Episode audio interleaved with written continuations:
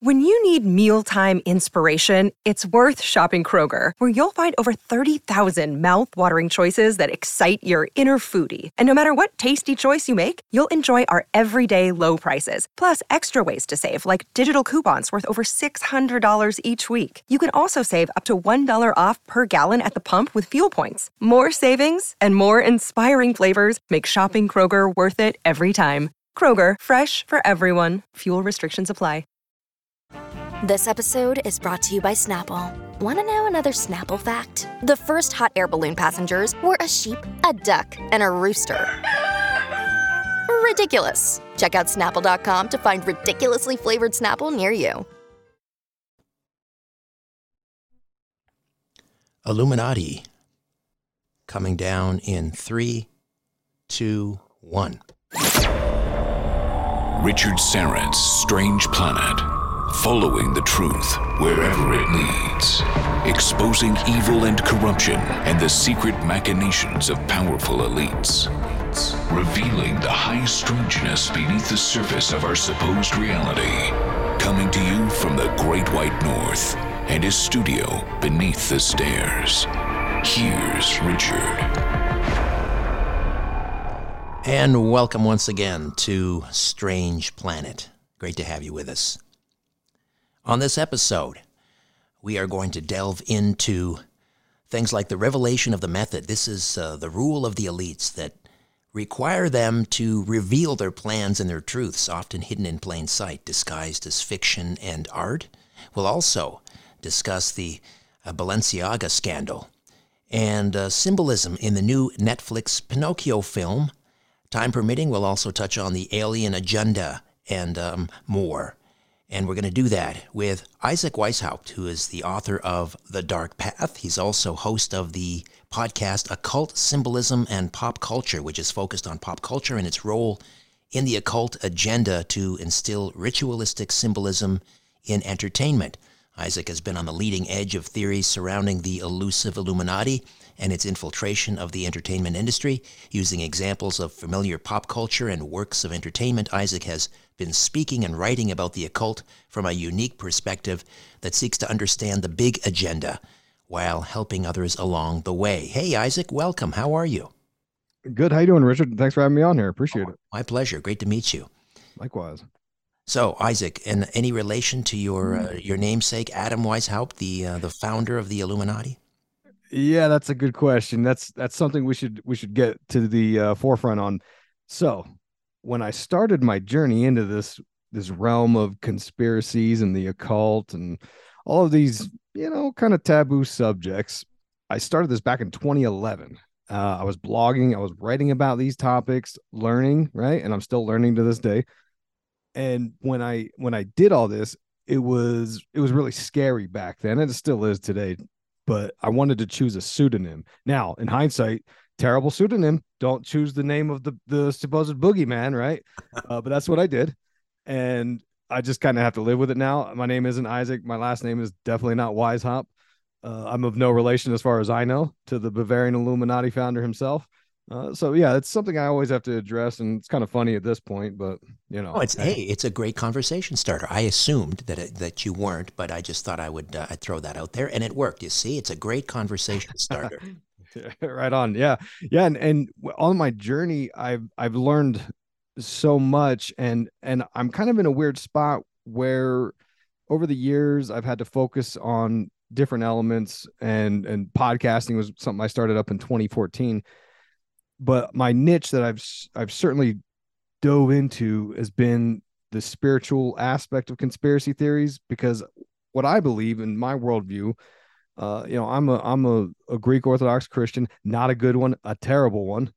Same here. And oh, interesting. Okay, yeah. I, in fact, I, I recall I listened to several of your shows in the past. Um, what got me what how I found your show was uh, you interviewed the the Fall Brothers. Do you remember them? Oh yes, I've had them on a couple yeah. times, and on Coast yeah. to Coast as well. Yeah, yeah, and and uh, I, I, bought several of their films, and uh, I really enjoyed them. But I really find that the sort of occult, I dare I don't want to call it a religion, but the occult sort of philosophy, spirituality, I find it fascinating that you can see it pop up so often in pop culture, and that's that's what I tend to stick to. I don't like getting political Uh, I don't like getting too, you know, fire and brimstone. You know, I, I, I try to find this balance of keeping it engaging, keeping it entertaining.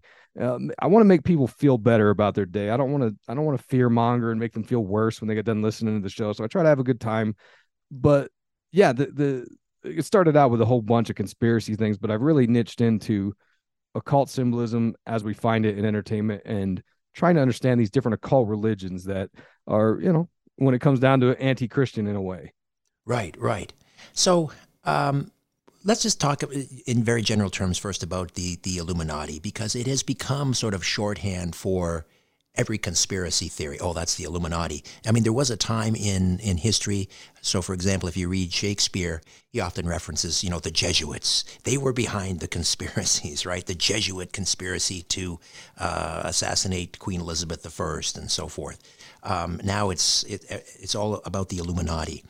What do you think people should understand about Adam Weishaupt and the Bavarian Illuminati? Were they hell bent on world domination, or were they, as some say, just you know, is this kind of a a, a fraternity that uh, that that wanted to improve the human condition?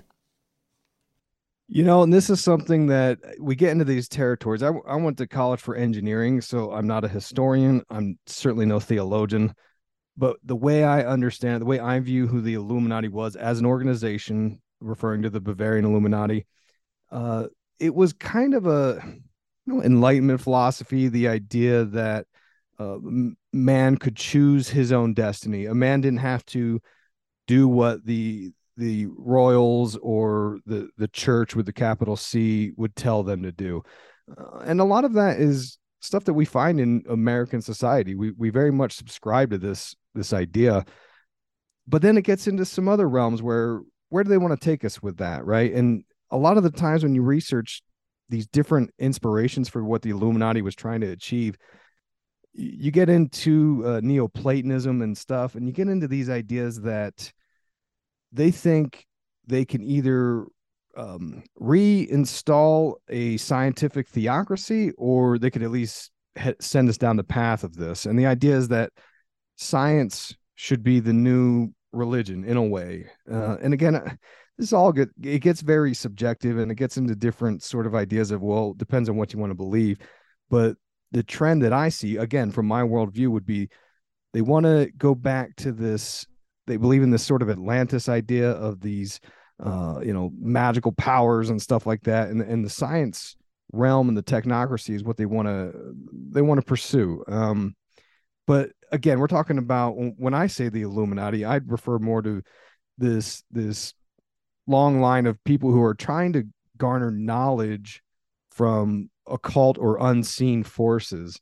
And this is the same knowledge handed down through various mystery schools, secret societies. That's why that's why you hear about the Freemasons and the Rosicrucians, and you hear all these same, you know, familiar names uh, you could argue it's this uh, you know cabal of the ultra wealthy trying to use their power and their wealth to push messages and symbols that can send us down this big path where they want to evolve the consciousness of the masses. And to me and i try to be fair to people who don't believe in christianity but to me it seems like all signs point to this desire to have a a, a global new world order with a Luciferian sort of antichrist thing, which sounds very conspiratorial and paranoid, but the more you look at all this stuff and the more you look at all the different theories and theorists that come before me that are, you know, I'm standing on the shoulders of giants here, you could see that a lot of this stuff really is embedded into the pop culture. It's really embedded into the the cartoons and and and Disney and and all these all these things. And to me, I think that what they're trying to do is get in touch with enlightenment, much like the story of Prometheus. You know, he's the he's the Luciferian character, and and the idea is to use the knowledge of man for man to become God. That is the ultimate end game to me, from my perspective. Right. Well, look around us. I mean, one could say, uh, okay, Adam uh, Weishaupt, uh, mission accomplished. I mean, science is the new religion. Uh, we seem hell bent on this path towards artificial intelligence, um, uh, merging human consciousness with computers, the Neuralink, um, uh, transhumanism. Um, you know, we're we're almost there. It seems. Mm-hmm. Uh, so, but you you you you focus on the um, the, the, occult symbols that that just permeate um, you know mass culture, and this kind of gets us into a discussion about revelation of the method because it's there for us to see in plain sight. It's hidden in plain sight. What is this? Is it an unwritten rule that these occultists have that, that, that they are required to tell us what they're about to do? Yeah, the, the theory, and um, you know, in fact, I was just I'm, I'm working on Michael Hoffman's book, Secret Societies and Psychological Warfare, and he makes some interesting ideas about how this all works. And the short version, the the way my simple brain can understand it, they have this end game of wanting uh, this global world order, and, and and this starts getting into politics, which isn't my forte, but the idea would be you can consolidate power, and then you could have full control over people, and you know you, you can't have this nation going and, and doing their own thing while another one's doing a different thing. You want everyone in lockstep for full control. That's the idea. And at the head of this will be the antichrist luciferian uh, sort of head figure. And obviously with all the abrahamic religions of you know christianity and and, and muslim and and um and the jewish they wouldn't really subscribe to this and that's most of the world. So the idea of revelation of the method is that at a certain point when the people behind this feel that they've got enough control that there's no one that can push back or stop them, they will then reveal what they've been doing the whole time and what the end game is because in a way they need they need people to subscribe to this. And for me when i look at for instance we could look at Aleister Crowley right? A very famous occultist from the early 1900s practiced all kinds of different ritual magic black magic, white magic. He he kind of synthesized a whole bunch of global ideas and he made contact with this disembodied entity like many religions when they start off do. And this spirit he called Aiwass, it dictated to him what the future will look like and how he was supposed to usher in the new age, the Aeon of Horus. And in this new age, there was all these sort of axioms and the big one most people most people are familiar with is do what thou wilt. And what this means is everyone has everyone's special right? And in one of his books uh, Liber 77 he says every man and every woman is a star. And the idea is everyone and this gets into all kinds of stuff like alchemy and things but the idea is that everyone has a very special purpose for being on earth and everyone needs to pursue that will at all costs. You know, do what thou wilt. So your your goal is to make contact with your holy guardian angel, some you know disembodied entity, and have it tell you what you're supposed to be doing here on earth, what your mission is, and then you pursue that at any cost. It doesn't matter who gets in the way. Uh, and this gets into ideas of Satanism and social Darwinism, might is right, and all that. But the idea is you pursue that will at any cost. And what we're talking about, again, to to simplify it because I know a lot of this stuff for some people new to it, it might just be all over the place. To simplify it, the idea is that in in Crowley's New Age, that the uh, you know the New Age we, of uh, Aeon of Horus, man pursues his own will, and that's a fundamental difference to the Christian worldview of doing God's will. And and as you could imagine, it's it's a dangerous idea for people. You know, we're we're humans. We're all full of sin. We all have uh, issues with our own judgment and and trying to pursue things that make us feel good versus what we should do. Uh, so there's a lot of a lot of fault in that thinking of pursuing what you think you should do. Um, but you know, again, this is that's going further down the line. But that's that's the future age is one in which Crowley said there won't be a focus on any external gods. Man will be God. And again, lining up with that overall idea that that's what they want. They want man to pursue his own will and that's kind of what we see with the fueling of social media you know everyone's a star crowley said so everyone's you know they, they do things for follows and likes and they kind of live their own world through their their social media and cell phone at this point right and if you take god out of the equation, then the concepts of good and evil just become an opinion, one man's opinion, which is Yeah. a place where we want to be. And and that's what the from what i understand the symbol of duality. So like on the in the freemasonic temples on the floor they have the black and white checkered floor that you see so often. And that they call it the moses pavement.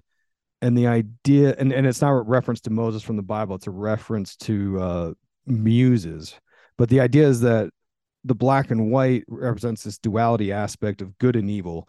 And in the christian worldview we say, well, you know, there's things that are good and there's things that are evil. But in their worldview, they say, well, there's kind of shades of gray. And then when you start boiling it down and digging into it, you eventually come to the conclusion that, well, you know, evil was just a social construct made up by the Christian church or whoever. Generally, it's Christianity that most of these people I study have a real beef with. Wh- which tells me something right? Because i because i have my doubts right? Like i'm not i'm not the most faithful christian on earth. I have a lot of doubts and a lot of things i'm supposed to just believe. But when i when i read what the sort of other side says it makes me sort of believe it more. Uh, but yeah that, the idea is that you strip away the idea of good and evil as constructs and then really you know it's no holds bar in a way. Right, right. Um, I've had a number of conversations over the years with Robert W. Sullivan IV, who writes about occult symbolism in, in cinema, and um, it's always great talking to him. Now he he looks at it. I mean, he's uh, he's a Mason. I think he's Scottish Rite Mason, so he doesn't you know necessarily buy into the the conspiracy of uh, you know, the Illuminati and so forth, but he sees the occult symbolism in cinema as just kind of these nice, cool little layers that we can appreciate in the film if you spot them, like little Easter eggs. But what is the power? Is there power of placing occult symbolism in, let's say, a, a film? And we'll get into a Netflix's Pinocchio here in a moment. most definitely and i and i've interviewed uh, robert sullivan as well uh, his books are fascinating they're great but the purpose for the symbols you know carl jung is one of the key figures when you when you dig into the occult and try to understand who the the thought leaders were that really put a lot of weight behind it. And carl jung a psychoanalyst he was very much into the occult and he studied the whole phenomenon of everything. And he said that symbols give purpose to man.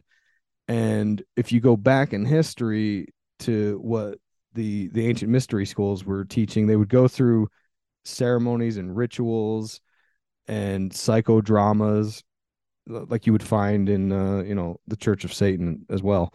But they knew that symbols hold power and they're able to convey full thoughts and that's why they use them in these different ceremonies. And there's one idea that if you if you go to one occultist Eliphas Levi, he called it charging up the magnetic chain, and the idea was that if you could sort of infuse a symbol into the masses, it could take on its own energy. And uh, you know, most people listen to that and they're like, "Who cares? What are you talking about?" Right? Well, the people who are doing this stuff, they practice a thing called ritual magic, and they get a lot of their worldview from the the practice of alchemy. And alchemy, again, you know, not to go deep deep in the weeds, but we're going back to Thoth in ancient Egypt and the Emerald Tablets, and this this this god Thoth came down and taught man magic. And and you could argue this is the same story of of Enoch when the fallen angels were teaching man how to use magic as well. But anyway, the point is there's different different methods of using this ritual magic and and the the key idea to understand about ritual magic is that you've got this they call it the hermetic axiom because uh, it comes from hermes who's the same as thoth. But the idea is there's as above so below. And it's the idea that the cosmos are connected to the earth. And we have a physical body here on earth. We also have an astral body out in the cosmos. And when you understand that from a magician point of view you, you start trying to conduct rituals to channel en- energy and change the world according to the way you want it to be and a lot of people subscribe to this stuff you know Aleister Crowley infamously was taking a walk with William Seabrook and Seabrook didn't believe his theories of magic and and Crowley said okay well watch this and he did a little you know little ritual of some kind and and got the guy in front of him start limping just through sympathetic magic by Crowley himself limping. The guy in front of him, 20 paces ahead, started limping. Uh, but the idea is that there really is a power behind this. And I'll, I'll give you one quote real quick because I feel like this sums it up the best. There's a book called Infernal Magic. It's about the Order of Nine Angles. It's this sort of satanic magical group. Uh, but they say that the magician utilizes signs and symbols as part of a communication process with a phenomenon she wishes to understand or affect and assigns meaning to the phenomenon. And again, it's just the idea that you could push these symbols out, it does something energetically, and then the magician can use that energy to shift the universe, quite literally, into doing what they want it to do. Manifesting reality. Exactly. That's right. That's why the triangle is such a big symbol, the triangle of manifestation. Uh, the magician uses it to conjure up an entity inside of that triangle. You know, the idea that it's locked within the boundaries of the triangle. Isaac, we'll take a quick time out. We'll come back and uh, discuss uh, more on revelation of the method, and also we'll get into the uh, symbolism, the occult symbolism in the new uh, Netflix Pinocchio film. Back with more of our conversation right after these.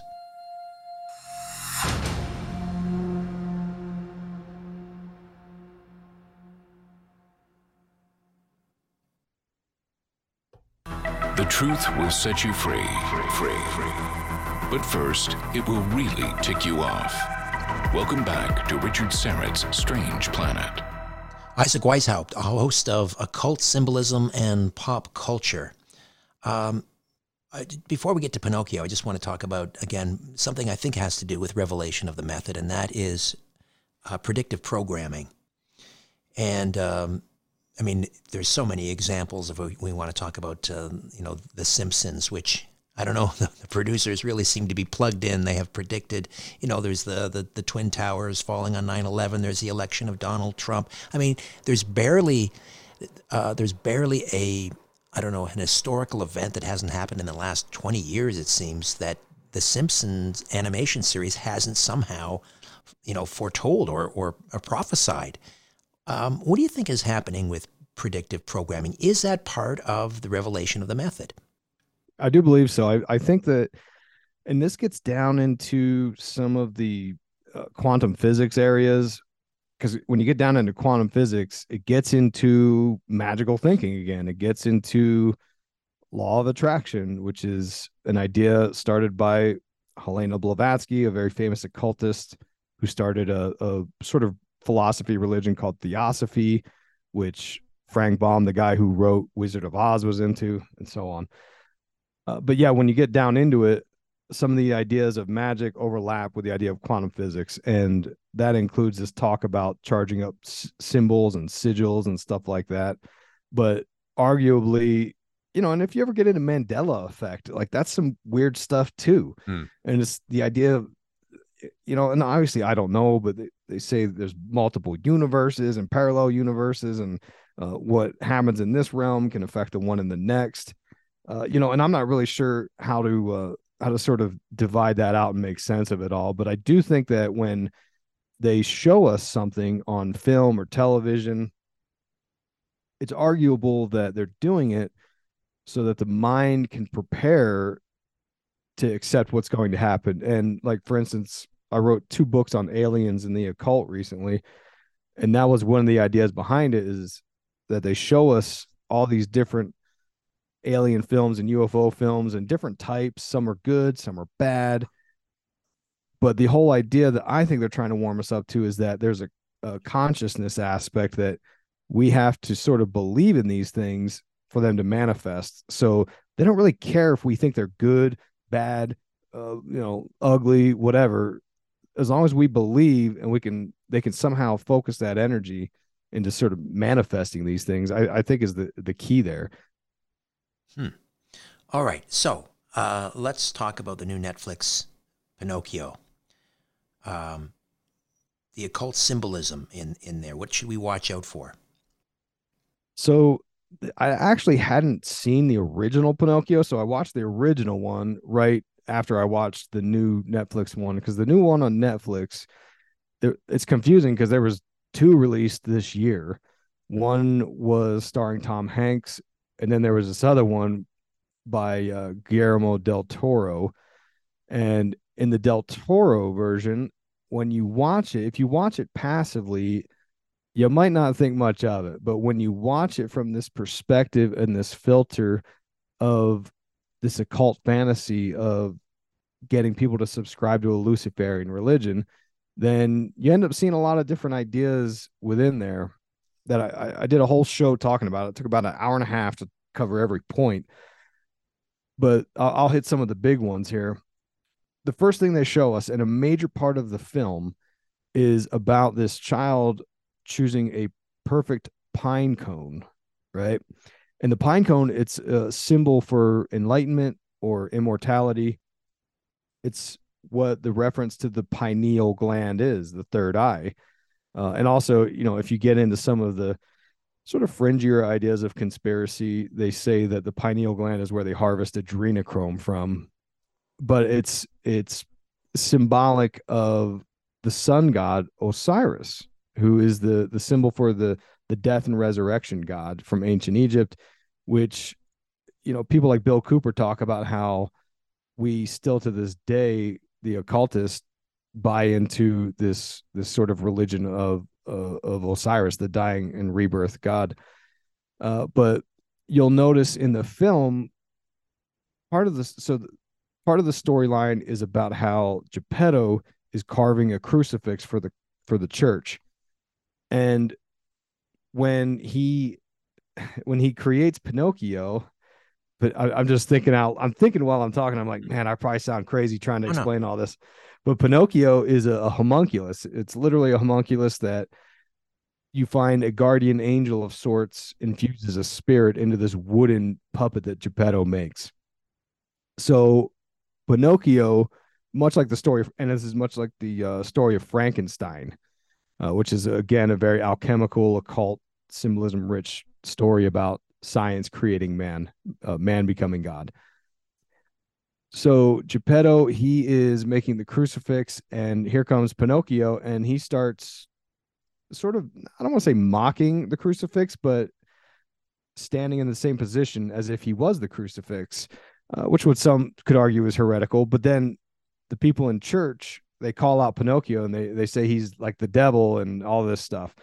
And the audience is meant to sympathize with Pinocchio because it's just this little boy, and you're like, wow, why would why would this uh you know why would this mean these mean people at church be so mean to this little boy?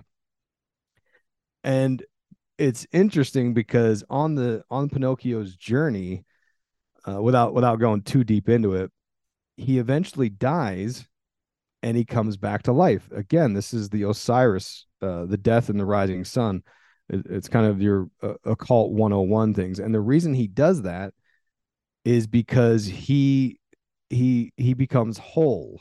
And the reason why we think that is because that pine cone at the very beginning of the movie, Geppetto makes a point to say, Hey, you got to pick the perfect pine cone. This one has like some damage on it. That's no good. And the, you have to find the perfect whole pine cone.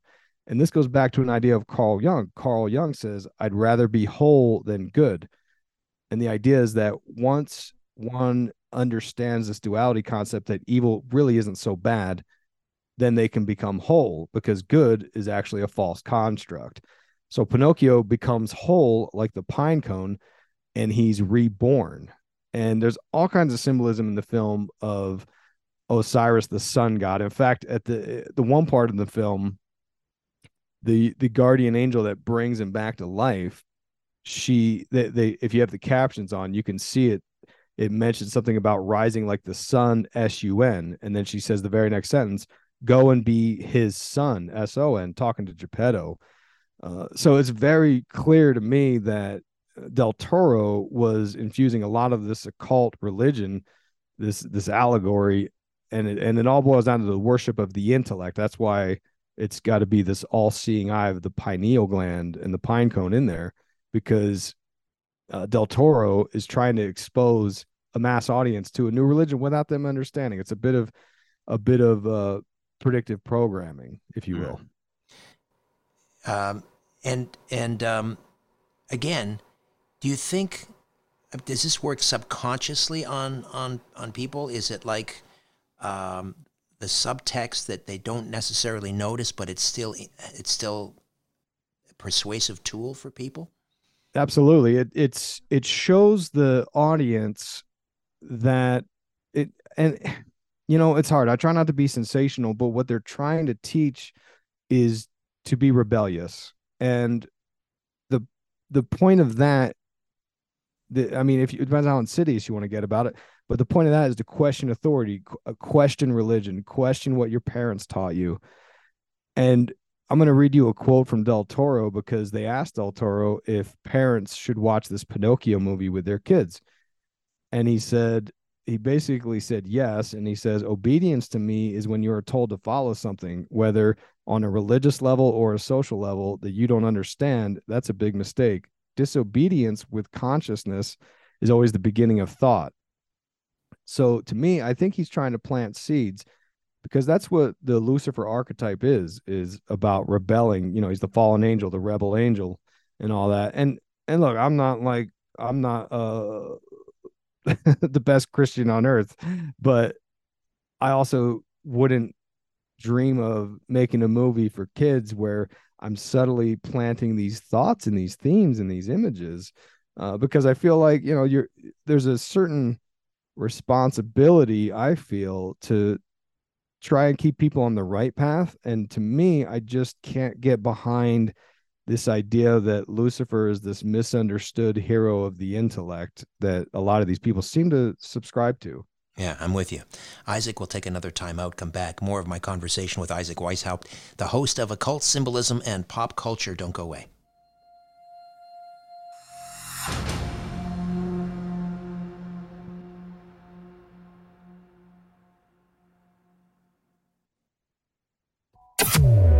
It's time to redefine reality. This is Richard Syrett's Strange Planet.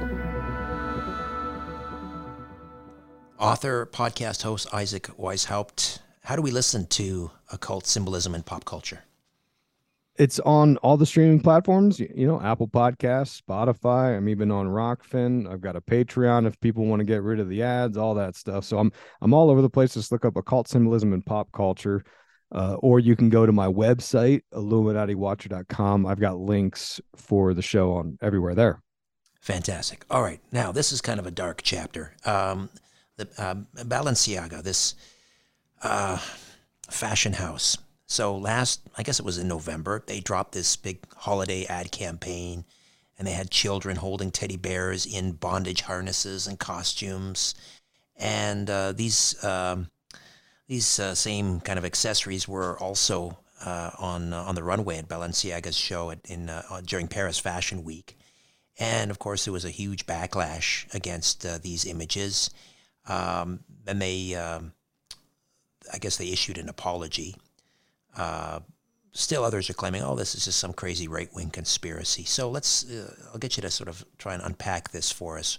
What's what's really um, well, first of all, there's more to this than than just the uh, the teddy bear holiday campaign. There were a couple of other instances, but maybe you can illuminate us on those as well. Sure. Yeah, and that, and that's what's interesting here, uh, because the the media, I, I believe it was the New York Times, had an article comparing this to just another QAnon conspiracy. And I've always been really critical of the Q movement, even back in 2020. I got a lot of backlash because I'm not I'm I'm a pretty liberal guy. Uh, I'm not like politically I don't align with the Democratic Party or whatever. I don't you know I think both parties are are shady, but I'm a pretty liberal guy when it comes to our rights. And for me to see this stuff and say, wow, there's a lot going on here with this the symbolism I see on these ads, and this is pretty disturbing. I'm definitely not the people that they're saying are the are the ones talking about this.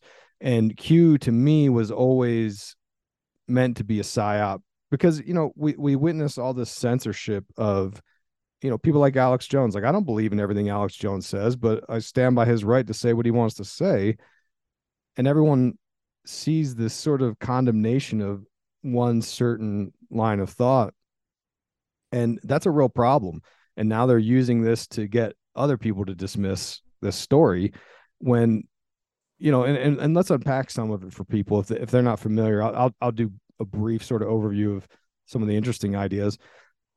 This teddy bear thing people might not realize that that's a, a, a pedo symbol online. Uh, this goes back to what they called the pedo bear. And i actually i studied several of stanley kubrick's films. Uh, you'll you see the teddy bear and it ties into abuse of children specifically uh, like in the shining danny is seen sitting with the teddy bear and there's certain symbols and theories about the movie that the movie is about jack his father abusing him or having abused him in the past.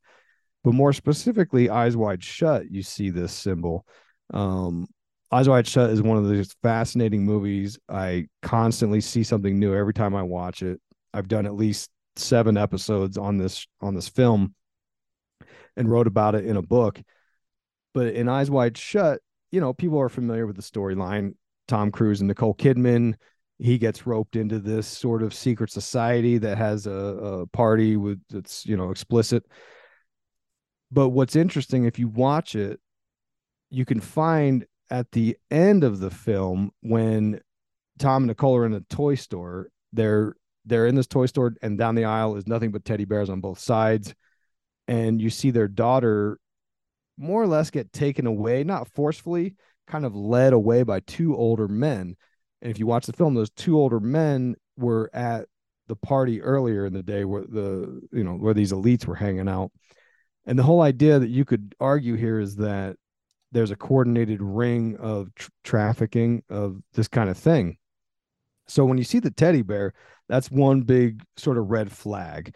Then people found that there were court cases in the paperwork on the table that referenced uh, distribution of illegal materials yeah. with kids on it. You know, United States versus Williams. That was a ruling that it, it, it upheld the Protect Act, which was um, increasing federal protection against child pornography. So they had, they had the, the um, Balenciaga had partnered with Adidas, I think it was, and in this ad they had uh, one of their bags on top of the these documents, and it was clearly you could see it said United States versus Williams, which again is our direct reference to child pornography. Right, right, and and in one of the images, so when I first heard about this, that the image we're talking about, they they they took them down from their website. So I was on their web Balenciaga website looking for uh, these images, and I stumbled across a different one and on this image, you could see if you zoomed in, and I had to put this on my Instagram, but on the one wall, you'll see uh, crayon marks suge- showing like different dates and heights, like you would if you were, I don't know, like uh, kids growing up and you want to mark the date on the wall. And people started talking about these dates. And the one day in particular, February 3rd, 2013, was the day that Beyonce was at the halftime Super Bowl and she did this infamous, you know, triangle of manifestation uh, with her hand, the Illuminati triangle, which was a big to do. But on that same wall, I found when I was zooming in looking around, I found very clearly to me there was there's 666 on the wall and that you can see that they photoshopped a smudge through the top six to make it look less obvious. Uh, but you can find that. You find that the the tape they use on the floor they have it spelled Baal b-a-a-l uh, which is a reference to this this ancient deity that they would sacrifice kids to for for rain or whatever you know back in the day. Um, and the bible warns about people in the the valley of uh hinnom i think it was called. They're like hey stop sacrificing kids to this moloch. Um but and there's all these symbols everywhere. You see the white rabbit on the shelf which was uh, you know, you could argue that's the symbol for Alice in Wonderland, or uh, people think that this ties into adrenochrome theories. But there's a lot of symbols in there that suggest a lot of dark stuff. And to make things worse, they published more photographs. And in the new photographs, they have a couple of art books on the desk. And if you look up the artists that did these art books, um, you can find some very strange things. For instance, there's one book uh, by Matthew Barney called The Cremaster Cycle on the desk. And I looked this up, and it's basically this five part film. It's several hours in length. You can't find the whole thing online. They were sold as 20 sets of DVDs for 100K plus. And the only thing you can find is a 30 minute clip from one of these films. So I watched this 30 minute clip, and it's this, and it's very strange. It's very avant garde but you see the artist dressed up as Hiram Abiff, who's the mythological father of Freemasonry. Uh, and then they say he's the entered apprentice, which again is a Freemason reference. But what's very strange is that you'll see there's scenes of cannibalism in this clip. Um, and you see that there's uh, symbols of Osiris, uh, Osiris rising w- with the X in this clip then the other artist on the other book is named Michael Borremans. The the book they have on the on the desk is called As Sweet as It Gets. And a lot of people confuse this with a different book he created called Fire from the Sun. But nonetheless, this Fire from the Sun book shows uh, it's paintings of these toddlers, these newborns, and they're doing very gross things and and they they're walking around with severed heads. It looks like they're doing cannibalism stuff with the, with their cooking parts in the fire. Um, that's very disturbing stuff. So, you know, Balenciaga isn't wasn't doing themselves any favors when they released even more photos. Uh, and as far as I know, the the people involved, every single one of them is disavowing anything to do with any of this stuff. There's lawsuits. I mean, it seems to be that it's already sort of falling off the radar as we speak. A lot of people aren't really talking about it much. And I, I think that that's a strategy for them is to just say, hey, you know, people have a short attention span. Let's just give it three months, and people will have moved on to something else. And and is this by design that, that they're trying to what normalize this? Um, you know, it just seems like there is one kind of controversy slash conspiracy after another. There was you know that whole Wayfair, um, you know, furniture packing uh, um, scandal, and and, and uh, that was basically dismissed as a conspiracy theory. Although I don't think we ever got a much of an explanation as to what happened, and I'm not suggesting that Wayfair was responsible. I mean, it could have been a third party, you know, using Wayfair as the uh, as as an instrument, I suppose. But I mean, what, what what's really going on here? Do you think? It seems to me this is part of revelation of the method, and that that Wayfair furniture thing, I watched Stanley Kubrick's Lolita film, which is all about a, a guy trying to get with a minor. And it was strange because in the movie, there's audio dialogue of this guy who's he's he's sort of the handler that that connects older men with these young girls and he talks about how he can find people to use as furniture which i found very odd. It was just an odd statement in the movie. And of course, in Lolita, also, they later, the, the young girl ends up going to New Mexico and she comes back and she says, Oh, I went to New Mexico and I was at this ranch full of weirdos and artists and all this stuff. And this was all in 2020. exactly. You're, yeah, you're already there. Yeah, exactly. Zorro Ranch out in New Mexico, uh, which is, I, and look, I mean, Kubrick made that film before Epstein was doing all that stuff, but it's just very odd to me. And I think I think there's something very strange happening with all these celebrities. You know, Kanye West, fascinating character. Uh, you know, love him, hate him. I, I change my opinion about the guy every day. I don't know what to believe about this guy, but I find it fascinating how he seems to be espousing a lot of these conspiracies that we've talked about over the years of MK Ultra ideas and handlers. And and people see um, you know, Britney Spears is a case I follow too. And I had her first husband, Jason Alexander, on my show a couple times. And he was saying that back in 2020, he was talking about how she's under control from this conservatorship. And I got so much grief. People say, oh, this guy's crazy. And no, Britney was not like that. And then sure enough, a year later, it's all over the news where we find out she was under a conservatorship and she couldn't even buy a cup of coffee without permission. I mean, it's it's know, there's some wild stuff happening in pop culture right now. And it just to me feels like a lot of things are getting disturbed up and they want it to settle into the new world that they want it to be. Well, we'll uh, we'll have to bring you back on. Uh, I'll have to bring you back on soon, Isaac, because yeah, we barely scratched the surface. I'd love to talk about Hollywood handlers and uh, delve more into occult symbolism and in Hollywood at the Super Bowl, at the Grammys, at the Academy Awards. We see, you know, the Illuminati signs flashed everywhere. Uh, it's a fascinating area, and uh, some of it is uh, pretty dark and sinister. So um, look forward to that. Once again, how do we listen to occult symbolism in pop culture? Yeah, thanks for having me on. I'd love to come back because, uh, like you said, we scratch, we barely scratched the surface. There's a lot of uh, different ideas and, and different schools of thought behind all of this. Uh, they can check out my show, Occult Symbolism and Pop Culture. I'm on Apple Podcasts, Spotify, pretty much everywhere you can you can get podcasts. And if people are on Instagram, follow me at instagram.com backslash Isaac Weishaupt. Thank you. All right, Isaac, thank you so much. We'll talk again soon. Cheers. A new Richard Syrett's Strange Planet drops every Monday, Wednesday, and Friday.